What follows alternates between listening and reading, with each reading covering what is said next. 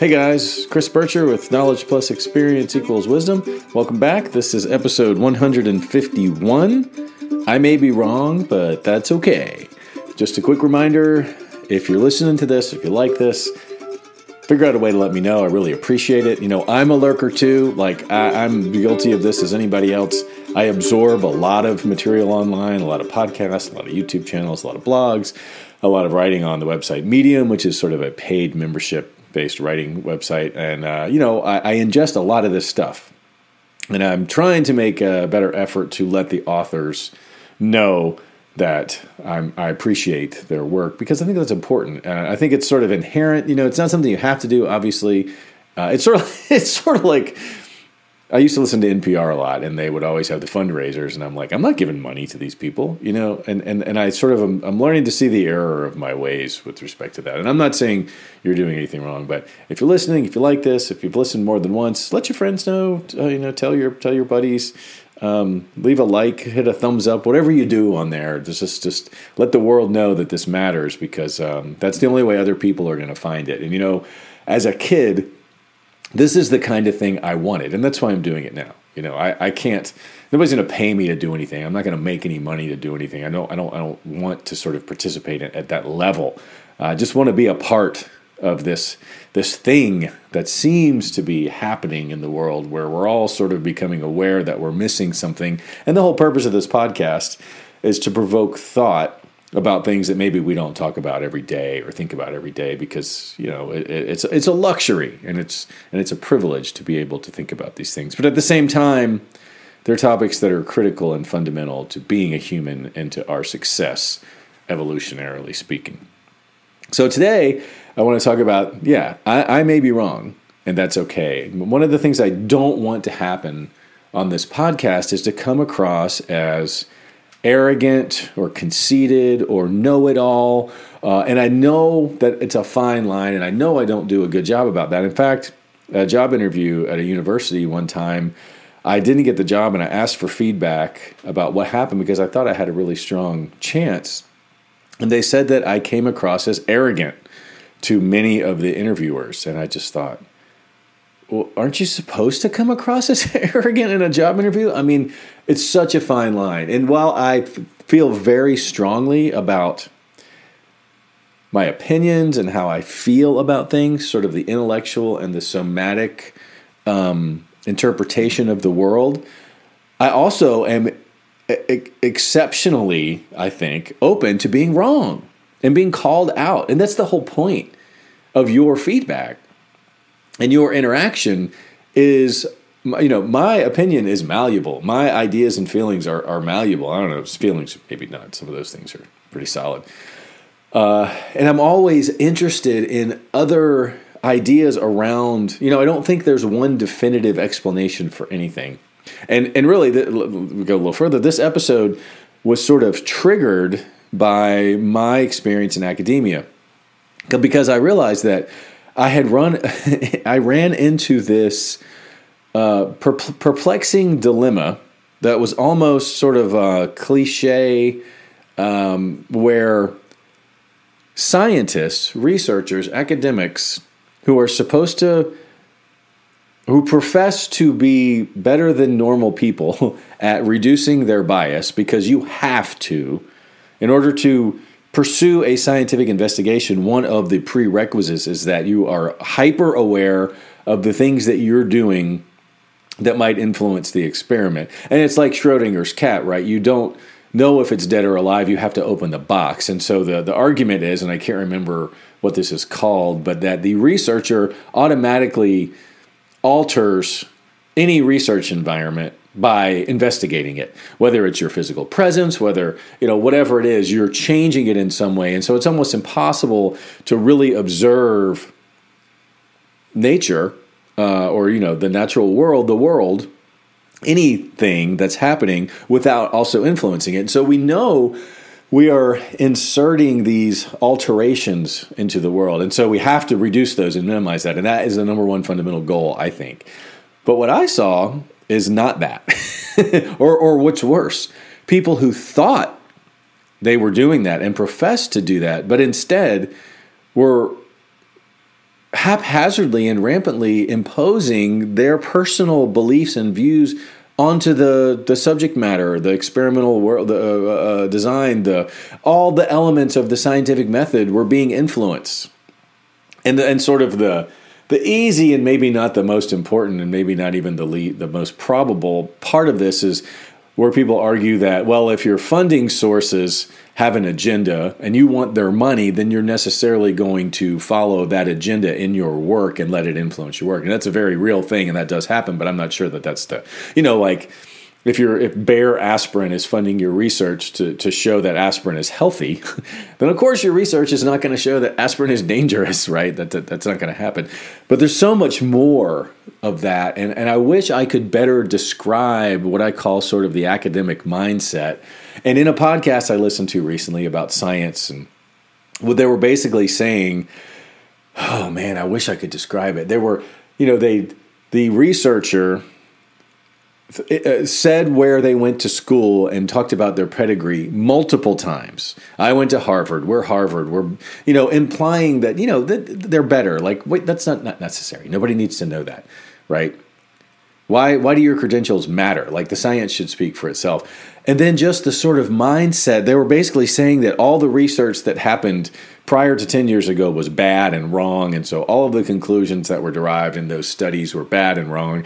And this is a, these are researchers that are studying psychology, which doesn't have a lot of stuff to actually measure. And so it's loosey goosey to begin with. And I, and I, you know, I can speak with experience here because ecology is the same way you can't study the earth and follow any kind of statistical rigor because there's only one earth. You can't replicate the earth. In order to really study climate change, you need 200 earths and to apply different treatments to them in order for them to adhere to any statistical methods methods effectively. Long story short, most branches, at least half of branches, any branch of science that cannot control experiments in a laboratory suffers from all kinds of injustice, making leaving it open to argument that it isn't right. And that's what this research was saying.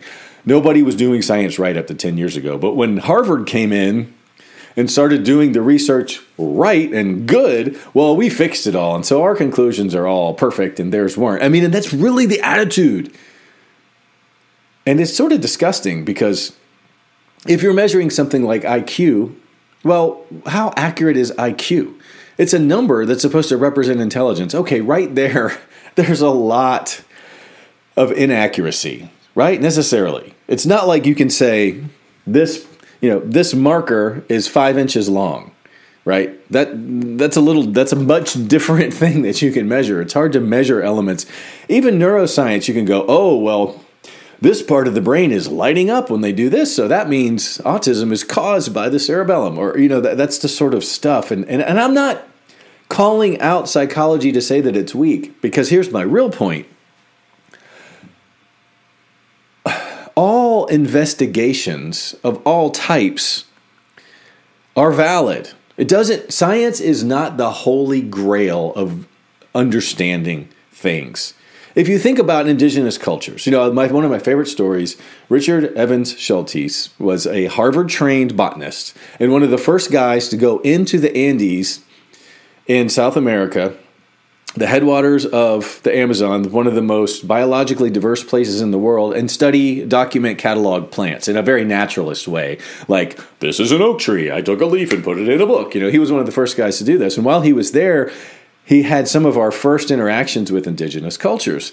And, uh, well, I could tell lots of stories from the book, but to be brief, basically what happened was he would go down there and using our Harvard trained botanist techniques, he would say, Oh, look, in America, we have a species of plant in this genus, and it looks like this. And here they have this species of plant in this genus. And then he would communicate with the indigenous cultures, and they would go, Oh, um, this plant that you say is one plant? We identify as actually 14 plants. And let me explain to you why. Because this, when it's in this growth form, or you know whatever species, subspecies, growth form, I, I, don't know. They don't have the same language indigenously, right? But they would say it has different functions. If ingested by humans, this will have 12 different effects depending on which one of these plants that we harvest.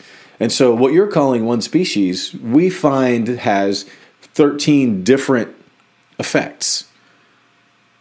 All right. So, mind blown. That sort of argues that DNA, or at least back then, you know, um, the techniques of like physiognomy, the shape, was maybe not definitive at saying that this was a unique individual thing, right? Maybe there are other ways, and that's my point. There are lots of ways, lots of paths to arrive at accurate conclusions that effectively describe something in the world as meaningful. It doesn't have to be a fact, it doesn't have to be the truth. You never find proof anyway, and any scientist that tells you they prove anything needs to go back to school. They need to go back to science school and figure out what the hell it is they're doing because it isn't proving anything. Societies, cultures prove things because we decide what they mean collectively. And if we decide this is reality, then it's reality even if it isn't. you know, um, I, I, can't think of a good example of that right now. It's not, but science can finds evidence to support a position about a thing. So can other things. So can intuition. Now, what really, what really, what really sort of rises here is the credibility problem. You think because somebody has a PhD and went to Harvard that they know better than you. Well, I would argue that the indigenous cultures that has inherited wisdom from hundreds of generations in the past probably knows some stuff too. In fact, I would probably say that's better, right? But why do we put science on a pedestal? And I love Neil deGrasse Tyson. I love him. I think he's a wonderful human being. But his adherence to science as the holy grail of meaning and truth and proof drives me nuts. And I would love to get him on the podcast to talk about this. all, of us know that's not going to happen. But I really think a lot of these people needs need a little pushback. Anybody who has put, and, and, and I'll go ahead and say, you know, I think science is the best way we have at organized thinking. But I don't think we have to adhere to all of the, you know, it, some things can't be studied effectively, accurately, meaningfully using science. We're sort of fitting square pegs into round holes. Science is really good for things that you can measure in a controlled environment, but for things you can't do that, we need a little bit more. And I don't think it's wrong for people that have some degree of credibility, and I don't know how you tell this about a subject. You can't just come out with an opinion and be like, I think pickup trucks are dumb. I think they're the biggest waste of space. I think we shouldn't spend any money on them. I think they're not effective vehicles and thereby should be banned.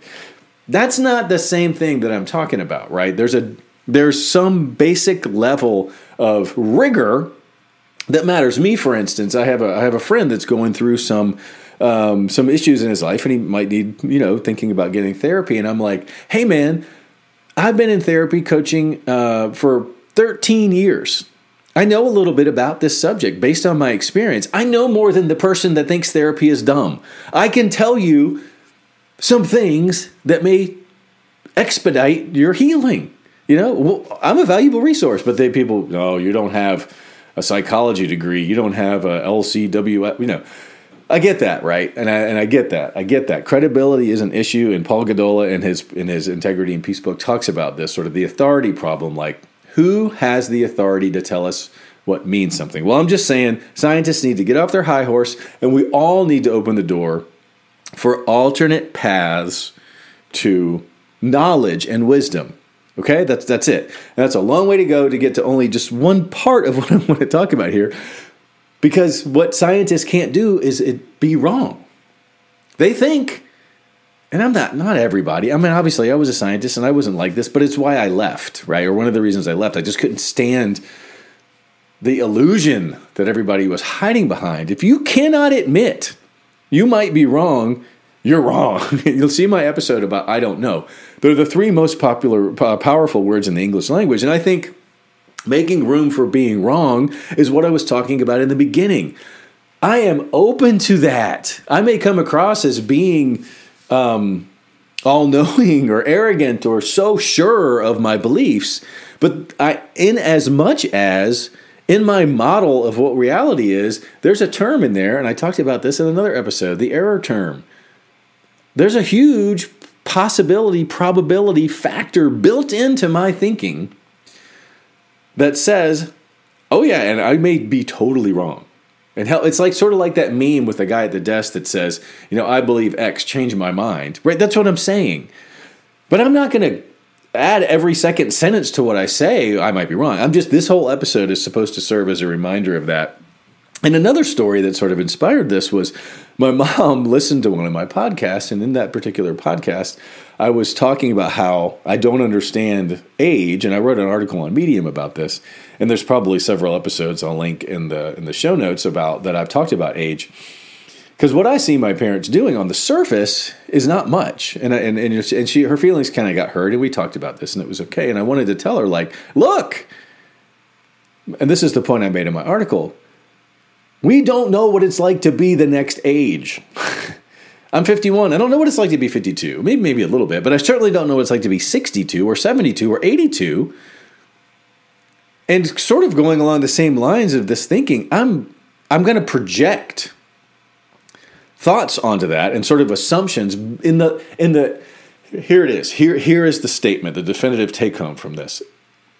In the absence of information, humans will make it up right? We just do that because it's based on safety.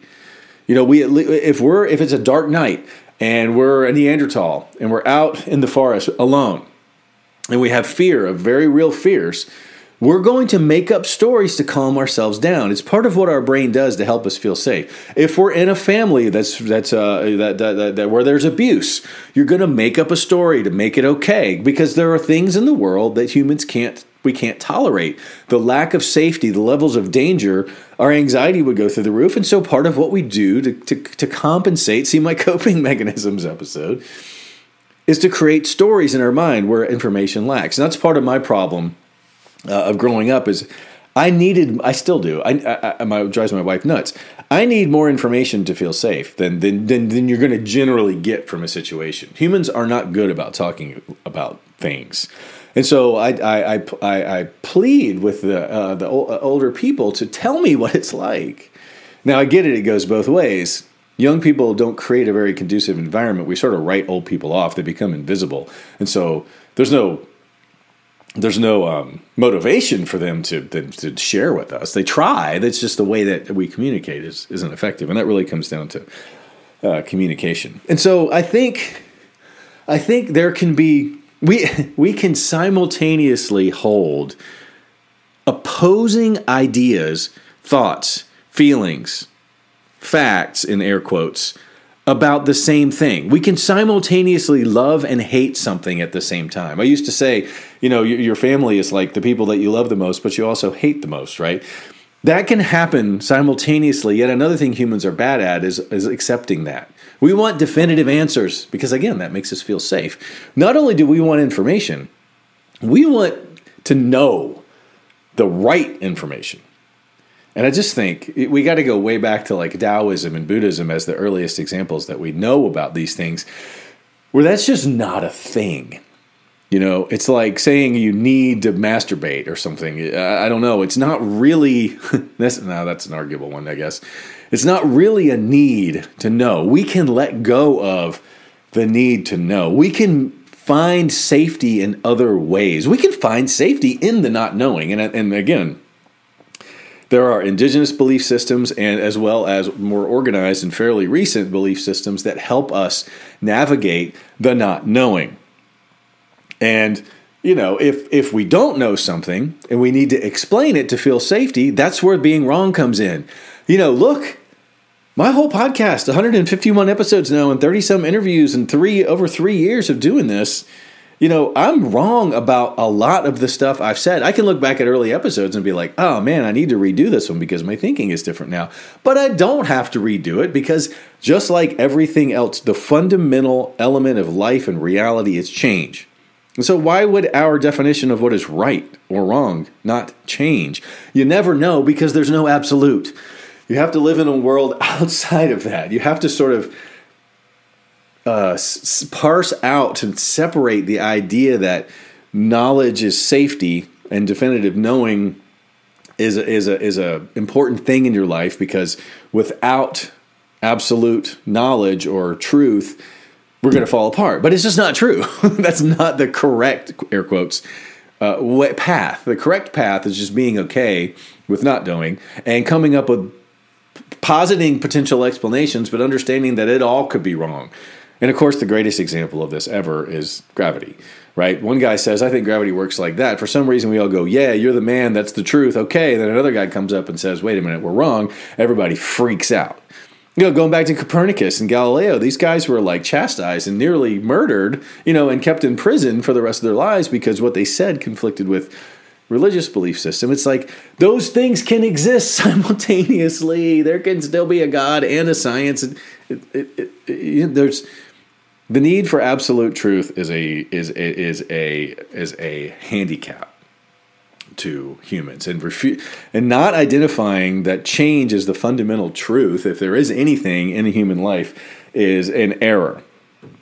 Um, so whew, there's nothing wrong with being wrong. In fact what's wrong is thinking you're right. Or not you know not thinking you're right. Like i said I, I, believe i'm different because i think i'm right but i understand that there are plenty of uh, explanations out there that i haven't thought of or that may be better. But the important thing is that we talk about these things. And maybe if there's a, there's a hidden message in this episode is that you know for a species that has sort of again in air quotes risen above and air quotes again advanced ourselves so far from our nearest relatives with this complex thinking that we can do we sure don't do a very good job at using it you know? Like effective communication is everything. Like uh, yeah I, I just don't understand why we don't interact more through this complex language that we can do to to sort of understand these things better. And I think the way to do that, and perhaps, and here going, let's circle back, perhaps one of the barriers to that kind of world is the scientists themselves and the very arrogance that makes people go, well, they sound like they know what they're talking about. They go to Harvard, they get paid a lot of money. What they're saying must be right, even though I have this feeling that they're not. And those feelings are important. They should show up in the world. Science can't explain everything. There is are things we'll never know. But there are things we can that science can't explain that we can understand with different pathways like intuition, feelings, somatic, ancient wisdom, indigenous knowledge, things like that.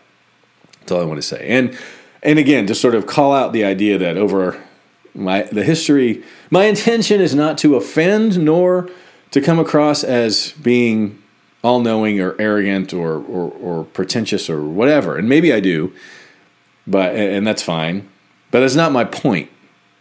And I'm I'll, the point is, I would love for this podcast to, to be a conversation between thousands of people, you know, uh, who all come at it with a basic understanding of what discourse is that we all think we're our opinions we all think we matter we all think we're important but we're not arrogant. We think we have meaningful information and answers but not a definitive absolute explanation. And we're open and curious and hungry for other people's input on those issues so that we can have a more a better understanding about those things and god damn it that's kind of what evolution is. and, and, we're not doing a good job. And that's part of a bigger project that I'm working on. But, uh, more on that later. So, yeah, I hope that's meaningful. I got it off my chest and I appreciate the opportunity to do that. Remember to tell your friends, like, hit all the things that you do, and you know what to do. If you're listening to the podcast or reading this on my blog or watching it on YouTube, please help me out. Or help, it's not even helping me out. Help other people out so that we might actually get to this point, right? That I can get at least you and me and whomever can get plugged into whatever this bigger thing is because i'd like for it you know i'd like for it to happen in my lifetime i know it's going to happen Uh, but whatever that you know critical mass is, that threshold that needs to be passed before we figure out how to have this meaningful discourse. Uh, I want to. I'd like to be a part of that. So I appreciate your help. So anyway, I may be wrong, and that's okay. That's episode 151 of Knowledge Plus Experience Equals Wisdom. I'm Chris Bircher. I appreciate your time. Take it easy.